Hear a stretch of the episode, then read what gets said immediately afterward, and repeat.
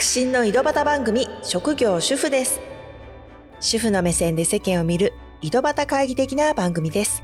縁の下から社会を支えているけど意外と知られていない主婦の世界を都内で子育て中の私ピュがご案内します。主婦の方だけでなく主婦のパートナーの方にもヒントになればというのと主婦が身近にいないという方にも楽しんでもらえたら嬉しいです。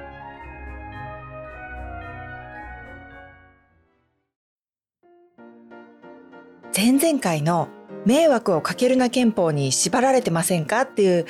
回にですね、いただいたメッセージからご紹介したいと思います。猫又さんからです。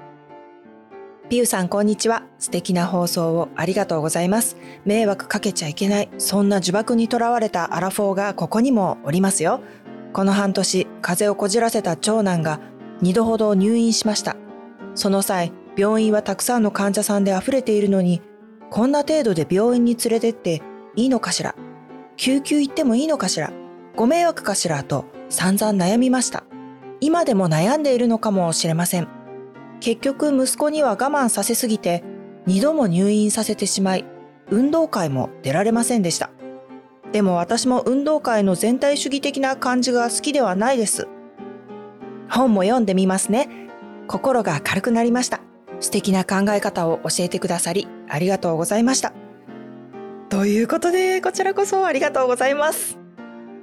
いや、二度入院っていうのは、やっぱご家族でね、ももちろんご本人もですけど、皆さん大変だったと思います。このね、迷惑かけないようにっていう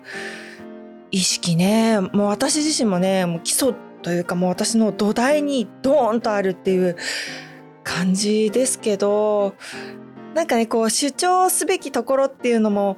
やっぱりあって、そことのバランスをね、後で、ああ、ちょっとこっちのバランス悪かったっていうのね、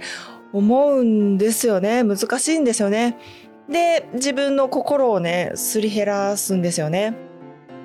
これね、もう日々鍛えていくしかないとは思うんですけど、毎度後でね、いろいろ考えちゃいますよね。息子さんはもう回復されましたでしょうか？これからね、どんどん寒くなると思うので、体に気をつけていきましょう。はい。では今回のテーマなんですけど、2023年流行語大賞あの、ユーキャンの2023年の新語・流行語大賞ノミネート30語が発表されてますよね。こう皆さんももうご存知かなとも思うんですけど、まあ、今日はねそれについてとあと我が家の流行語大賞を家族で考えたっていう そんな話をねしたいと思います。まず本家の方の流行語大賞にノミネートされてる方なんですけど、まあ、どんなのがあったかねちょっとピックアップしたいと思うんですけどまずね大谷翔平さんの憧れるのをやめましょうこれねあの WBC の時私もハッとさせられました。それからね新しい学校のリーダーズ首振りダンス。私もねこれやってみたんですけどこれ一切真似できない。難しいですねあれ。やってみるとなんか私やるとね右見て左見て交通安全かみたいな。首振りになっちゃうんですけど。でこれ全部で30個あるわけなんですけど私この中でまあ、なんとなく聞いたことがあったっていうのももう知ってたってことにしちゃったとして私がね完全に知らなかったのはこう30個のうち3つなんですけど新しい戦前と末小笹地球沸騰化は初耳だった。まずね新しい戦前ですね。これ徹子の部屋にねタモリさんが出た時に2023年はどんな年になるでしょうって聞かれて、まあ、それでタモリさんが言ったそうなんですけど詳しい意図は語られてないんですよね。でもなんかね世界での戦争の様子とかもう防衛費増やすとかね今のそういう時代の空気を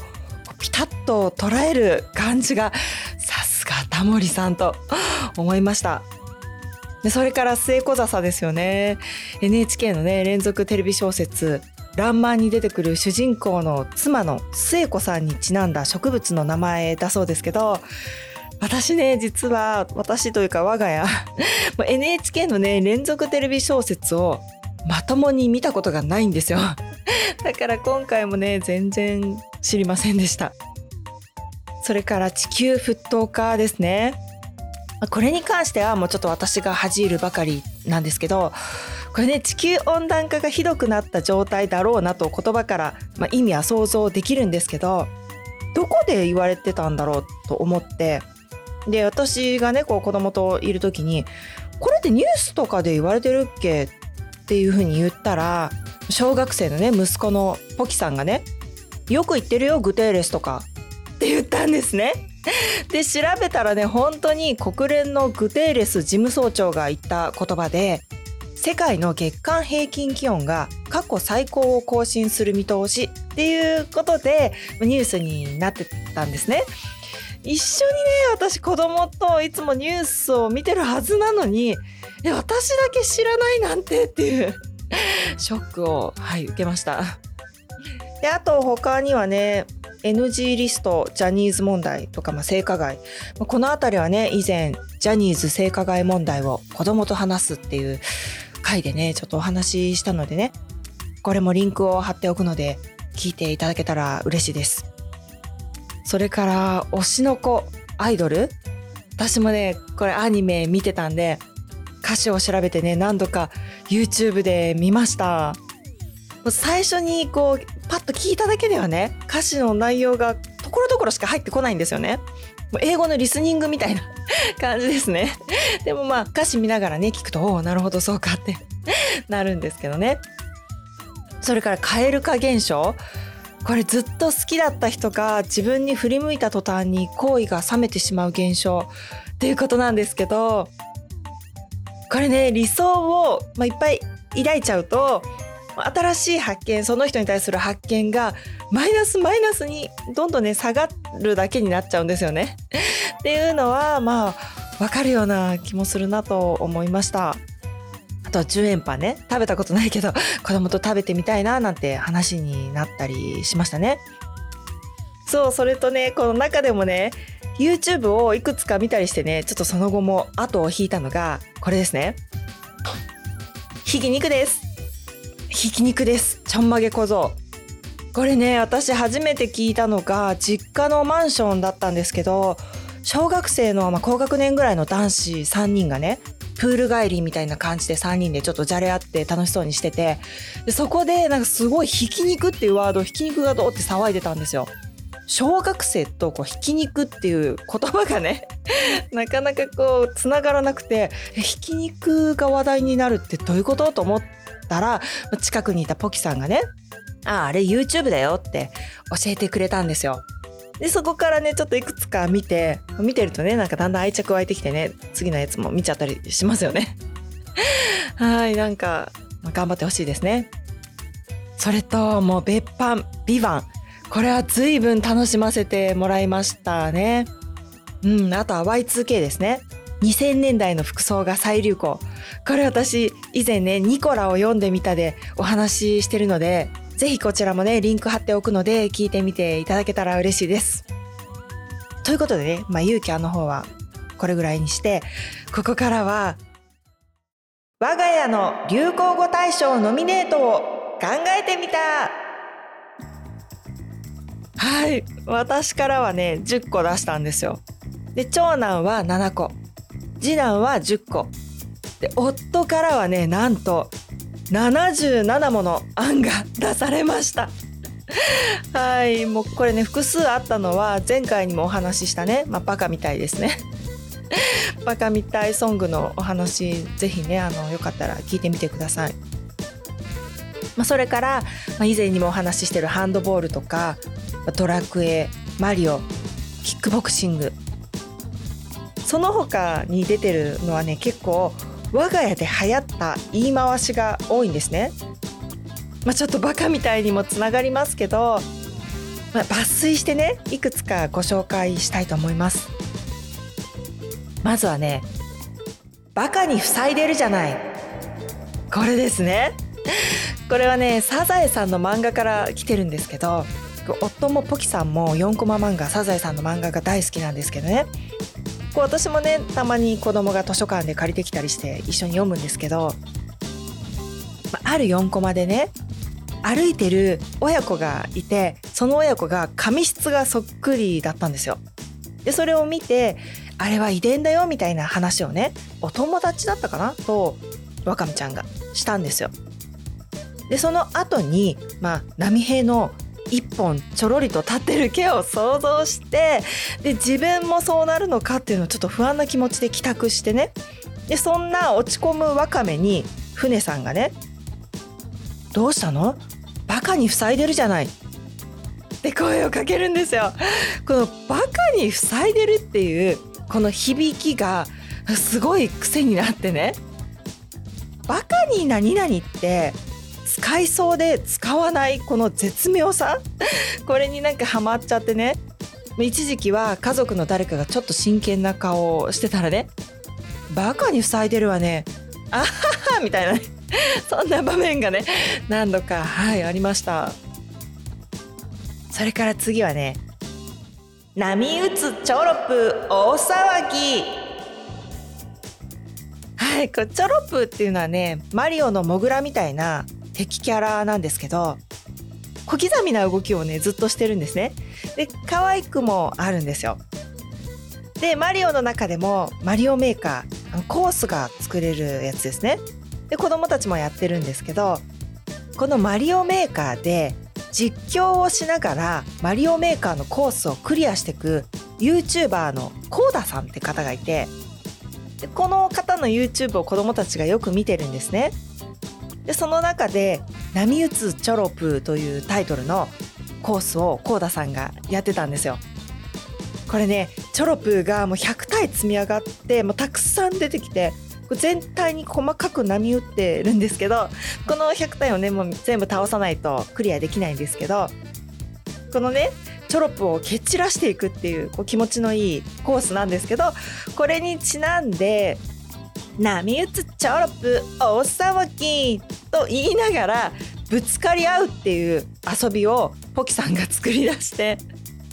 でねこの間の夏の旅行で、まあ、夫とポキさんがねじゃれ合っててお互いに軽くぶつかりながら「波打つチョロプ大騒ぎ」でぶつかって「波打つチョロプで大騒ぎ」でぶつかり返すみたいな遊びをなんか2人でやってたんですね。そしたらその時にちょっとねポキさんがよろけたんですよ。で転んじゃって。で旅行のために新しく買ったポキさんのズボンに早速穴が開いたっていう膝のとこね。そこまでセットでの思い出ですね。それから次はねマーニヘフリはおちゃれっぽすぎてたまらないです。もう歌ばかりなんですけど。マニー・ヘフリーっていうのは以前グレッグのダメ日記知ってますかっていう回でもお話をしたと思うんですけどこれグレッグのダメ日記っていうのは子供たち小学生に大人気の本なんですけどこの中の主人公グレッグの弟にマニー・ヘフリーっていうのがいるんですね。ちっちゃい3歳とかなんですけど。でお茶レポっていうのは我が家独自の造語なんですね。まあ、そういうおちゃらけた感じの人物のことを言うんですけどこういう造語っていうのは長男のパキさんがよく作るんですよ。どこにもないような言葉をよく生み出すんですよ。歌も含めてなんですけど。こう何の歌か何のメロディーか分かんないんですけどメロディーをつけたのをねよく誰かしらが歌ってますね。もう一度ご紹介するとマニヘフリはおっちゃれっぽすぎてたまらないですね。はい。はい。次に行きたいと思います。もう少しね、お付き合いお願いします。はい。次はね、そ、よう、ちょう。これね、素養町ってね、あの奈良時代の税の名前ですよね。祖はお米で陽は布労役の代わりの布。で腸は特産物なんですけどまずね私がなんかね夫が言ったことに対して「そ」まあ、皇帝の「そ」ですよ「そ」そうだよの意味で「そっていうのが増えてきた頃にね夫が「よう!」と言い出したんですよ。私が外行った後に。これはね「蝶を言え」っていう暗黙の催促なんですね。だからね私が気持ちよく「そ」で終わりたいのに「よ」って言われると「蝶まで言わなきゃいけないじゃん」って。なんか「蝶」みたいな。蝶まで言うことになってちょっとだるいなっていうこれがね我が家の日常なんですけどね。はい、まあ、ちょうどね子供が創業長を習ってきた頃にね流行りだしましたね。はい。じゃあ次。あたしへこたれへん。これはねもともと参議院議員の辻元清美さんがおっしゃった言葉をね芸人さんが真似をしたんですよね検索すると別の芸人さんのが出てくるから、まあ、もしかしたらそちらの方が先なのか分かんないんですけど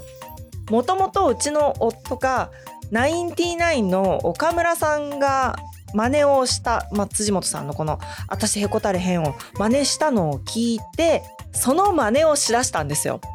で洗濯物干しが好きじゃない夫はね洗濯が終わった時にちょうど私がお風呂に入ってたりとかするともうずっとね放置しとくとくしゃくしゃになっちゃうじゃないですかだからあやんなきゃなみたいに一人でやるの嫌だなみたいな それをこうそういうシチュエーションになるとやる前にね「私へこたれへん!」これを言って気合を入れるわけですよ夫がね。でそのうちそれが私にも伝播したみたいな話ですね。これも歌化しておりまして メロディーはねもう長男がピアノやってた時だからね随分もう6年ぐらい前の話なんですけど、まあ、その時に、まあ、発表会で弾く曲、まあ、よく練習してるからこう耳に残るんですよね。そのメロディーを使って「あたしへこたれへんあたしへこたれはしないのよ」まあ、こんな感じですね。うん、これをねよく歌ってますね。はい大丈夫かな？いやそれ以外のねこうちょっともうちょっと簡単にねご紹介したいんですけどまずこう私最近ね本当に短くしてんですよ髪の毛を。でその私の髪型を見て夫が言った「コボちゃん」これですね。それから次男のポキさんが何か文句を言う時に「マジでさっつーの本気でさっつーの」ですね。はい次。どすこいこれは YouTuber の方で、まあ、夫がすごい好きなんですよ。でねその方マンションが好きみたいでこうマンションがたくさん並んでるようなとこを見るとね建物が並んでるとこを見ると「マンションマンションマンションマンション!」ってねこうおっしゃるそうなんですね。まあ、その真似を夫がよくしてるので まそれがね、まあ、家族に伝播したみたいな話ですね。はい次もう次はね新聞取り行ってくるこれはね次男のポキさんが毎朝ね1階に新聞を取りに行ってくれるんですよ。まあ、郵便受けがね1階にあるから毎朝ね新聞取り行ってくるっていうことを言ってポキさんが新聞を取りに行ってくれるっていうまあそれでノミネートした言葉ですね。はい次次はね災いみかんの国葬。全然わけがわかんないと思うんですけど我が家っていうのはね独自のいろんな架空のキャラがいるんですね。ちなみに家族の名前を入れた架空の国が我が家のこうベランダからこう玄関からもういろんな部屋にこう設定されてるんですよ。あそこは誰々何々の国っていうのが設定されてて、まあ、その中にね架空の駅とか空港とかも場所が決まってるんですけどでその中のキャラで災いみかんっていうのがいてちょっとこの度ね、まあ、お亡くなりになったっていうことで国葬国を挙げての葬儀一大イベントが行われたとそういうことですね。でね、これもポキさんから出た中に、お腹の肉が出ている。まあ、これはね、ちょっとノーコメントでいきたいと 思います。はい。まあ、上げ出したらキリがない。なんせ77夫から出てきてますからね。いやもう前回に引き続きまたしても何を言ってるのかわからないっていうね話でもう本当に恐縮なんですけれどもはい我が家のねバカみたいな雰囲気を2週にわたってお届けいたしました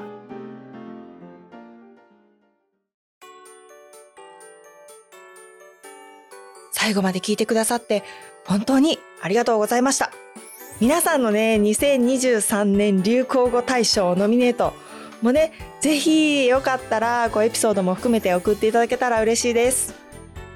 白真の井戸端番組職業主婦です。もしよかったら番組のフォローボタンを押していただけたらと思います。新しいエピソードが追加されて聞いていただきやすくなりますし私の励みになります。星の評価もいただけたら嬉しいです。ご意見ご感想などメッセージもフォームやインスタグラムでぜひ送ってください。それではまた。